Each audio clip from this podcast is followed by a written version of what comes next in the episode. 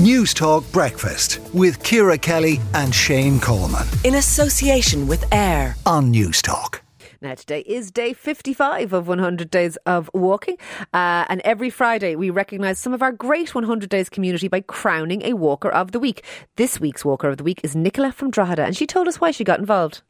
I have always been someone who loved and enjoyed walking. And over the last few years, as a community on Twitter, I discovered new friends and new walks and new places to go and the benefits of the change of sceneries that you get ideas from other people, get beautiful photos. We're all getting really good at our photography and the pick me ups from people. So it really does help you along your routes this year, I think the weather has hugely benefited. We've only really had a couple of very dodgy days, which would have left you very inclined to stay indoors. But the weather does definitely help the need. Also, a young three year old puppy helps you get out a lot more than you intended to, which is a great thing.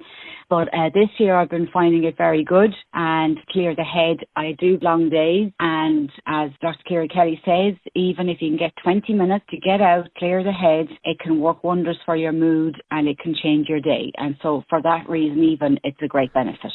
I do love when people quote me back to me. That is Nicola from Drogheda. And well done to the whole 100 Days crew. You're playing a blinder. Day 55 today. We are motoring along very nicely, Shane.